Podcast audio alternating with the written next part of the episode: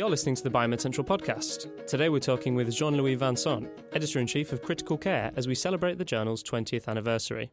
I am a professor of intensive care medicine at the University of Brussels and intensive care doctor in the Department of Intensive Care of the Erasmus University Hospital at the University of Brussels.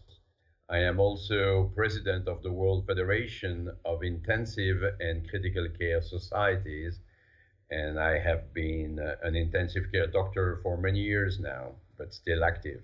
What are the most important topics in your field right now? Well, the nice thing about intensive care medicine is that it has relations with uh, many fields in medicine. So we have a very large field of interest going from pneumology to surgery and anesthesia through infectious diseases and endocrinology or neurosurgery. So there are many interesting fields. Of course, things like sepsis, severe respiratory failure, uh, metabolic problems, nutrition, etc., are still very important.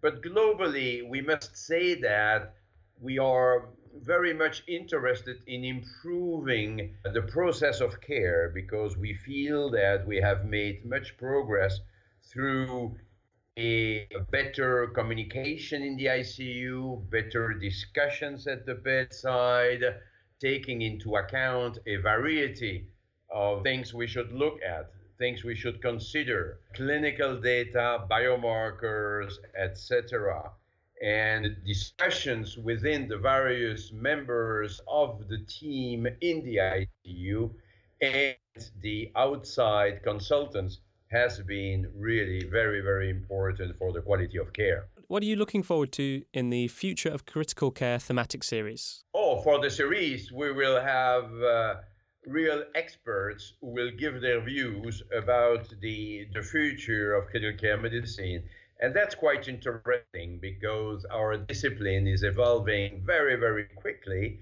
but more rapidly than ever with the development of new technologies. So it's really very exciting and, uh, and, and, and very dynamic. So in the future, the intensive care units will be somewhat larger than today, especially in some parts of, uh, of the world where the size of the ICUs is still too small. And we will definitely have a more individualized approach. I think we are fed up with these large trials involving very heterogeneous patient populations and uh, uh, yielding uh, negative results, no difference in outcomes. So we start to really understand that treatment should be individualized based on particular features and on particular biomarkers that could uh, really uh, help to direct uh, our therapeutic interventions more specifically. So hopefully we will develop new drugs in the field of uh, sepsis, ARDS, etc., and we will have more individualized approaches based on uh, hemodynamic monitoring, respiratory monitoring, etc. So that's very exciting, actually. Uh, I think uh, looking, we are all looking forward to uh, even more rapid and more efficient developments in our field of critical care medicine. How is the field of critical care medicine different now than it was 20 years ago? It is very, very different. Uh, not so much by our therapies. You know, we had respirators 20 years ago, we had hemodynamic monitoring 20 years ago, uh, we had IV pumps and, and the like. What has changed the most, I think, is the way we organize our work in the ICU. In the past, the ICU doctors were running all over the place. They were sometimes working very late at night. Um, uh, everybody was uh, very uh, excited, probably too excited about a number of things. Now, life in the ICU is much more quiet because people know better how to really act and how to count on the ICU team being around every individual. So we are better organized and people have a better quality of life. They do not need to work so often during weekends. In the past, very often the doctors had to stay quite late at night because one patient was doing poorly and it was not expected. Now, with uh, uh, our better communication systems, we can uh, quite easily ask someone else to take over and uh, our lives have become um, of better quality. Now, in the future, we'll have uh, probably less invasive monitoring systems and less invasive treatments. You know, we are not sure that we will use invasive mechanical ventilation uh, so much in the future because we could avoid endotracheal intubation in many cases and we may use more extracorporeal uh, gas exchange systems that will help to improve gas exchange without having a tube in the throat. And we could add to that the renal replacement therapy. We could add some uh, uh, precise uh, nutritional support with uh, uh, better quantified sources of oligo elements, vitamins, etc. That will be a, an application of individualized therapies. In the future, the treatments will be much more individualized than today. People try to replace uh, many of our uh, actions by protocolized care, but this doesn't work so well in the ICU we still need to individualize our strategies, the intensive care units. So, we're celebrating Critical Care Journal's 20th anniversary. Where do you see the journal in 20 years' time? Oh, it will be very different too. I think that in 20 years from now, uh, the journal will be read every day, if not every hour and that's certainly a big advantage of electronic journals. Actually, all journals will be electronic, like critical care, and the others will uh, will follow us. I don't think we will speak about impact factors in 20 years' time. It will be perhaps still impact factors, but for individual papers and no longer for journals. Hopefully, we will be able to complement previous publications with more data.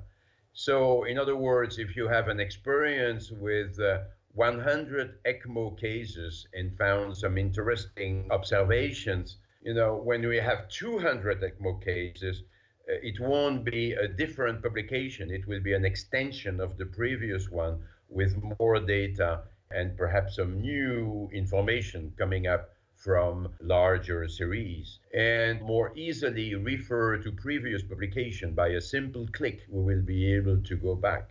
There will also be much more communication among people. When we started critical care we called it the critical care forum because we wanted this to be a forum of opinions and uh, editorials personal views etc and critical care will become more of that kind in 20 years from now.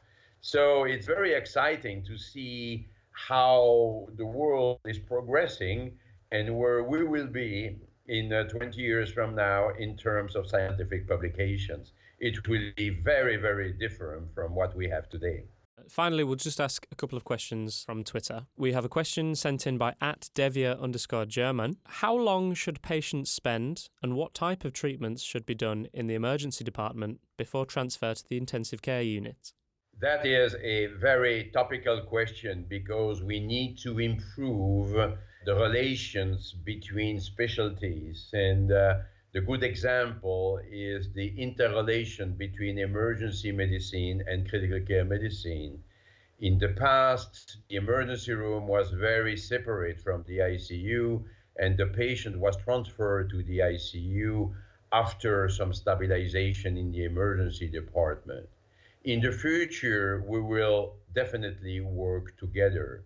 So as soon as an acutely ill patient is admitted in the emergency department, that patient should be managed by emergency medicine doctors and intensive care doctors together so that the passage from emergency medicine to the ICU will be uh, much smoother uh, than in the past. We need to work together in our hospital here, we have what we call a shock lab, where emergency room teams and ICU teams work together. So this is true for nurses, physiotherapists, and definitely doctors. And it works very, very well. There is a continuum between emergency medicine and intensive care medicine, and we need that. You know, the symposium we organize every day in Brussels is at its uh, 37th anniversary, and it is still called an international symposium on intensive care and emergency medicine because many problems are similar. Think at cardiac arrest, think at shock, think at trauma. We need to really act together on these emergencies. We need to have more uh, communication and we should no longer work in silos with the emergency medicine here and critical care medicine there. We need more interaction. Okay, thank you to at Devia underscore German for that question. Uh, the second Twitter question is from at Brolly underscore Amanda. What is the future of critical care outreach services? Oh, we need this kind of systems, that's for sure. We need to help people on the general floor. Now, we don't even know how to call it. Is it outreach services? Is it medical emergency teams? Uh, is it rapid response teams? I think we need to have some consensus on how we call them. But it just translates the variety of systems that we are dealing with. If you look at the literature, you could say, well, do we need these teams? Yes or no? What are trials on this? Some are positive, some are negative it just depends on the needs of each hospital. In that, in some hospitals, you need to have teams moving relatively little. Uh, in some hospitals, these teams must be very, very active because the quality of care on the general floor is actually quite suboptimal. Are these teams made only of a doctor, or a doctor and a nurse, or a doctor and a nurse and a paramedic and a physiotherapist, or only a nurse, or only a physiotherapist? It all depends on what your needs are, and one option does not exclude another.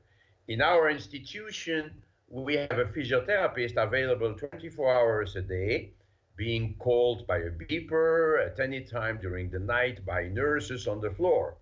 We also have a doctor who is ready to go to the floor when called by a doctor. We need some help, a consult, whatever.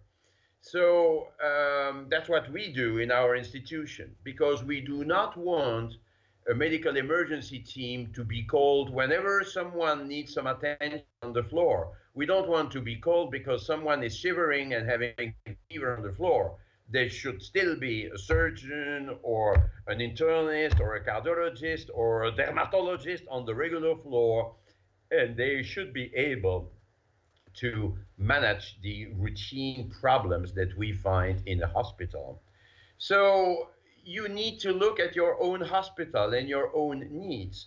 But clearly, everywhere we need some form of organized system where the ICU doctors can go out and help the others on the regular floor. It is totally obsolete the time where the intensivist was on the phone and was being called when a patient was not doing well, and the intensivist was deciding whether or not this patient should be transferred to the ICU. It's no longer over the phone that we should have this discussion but at the bedside. So we need to have people going to the bedside of the patients in the hospital to discuss what we could do for them or what we could not do for them. I am alluding to the therapeutic limitations. Sometimes the doctors on the floor tend to call for any patient doing poorly and at risk of dying, but there are also patients who will die regardless of what you do because they have a terminal disease, and we should help these patients to die comfortably without being transferred to the ICU if the ICU has nothing to offer. So these kinds of discussions are also very, very important, and the intensive care doctors must go outside ICU to meet their colleagues at the bedside of some hospitalized patients. To read and hear more science stories, subscribe to this podcast on SoundCloud. Follow us on Twitter at BiomedCentral or visit our blogs at blogs.biomedcentral.com. All of our published research articles are also openly accessible on biomedcentral.com. Thank you for listening.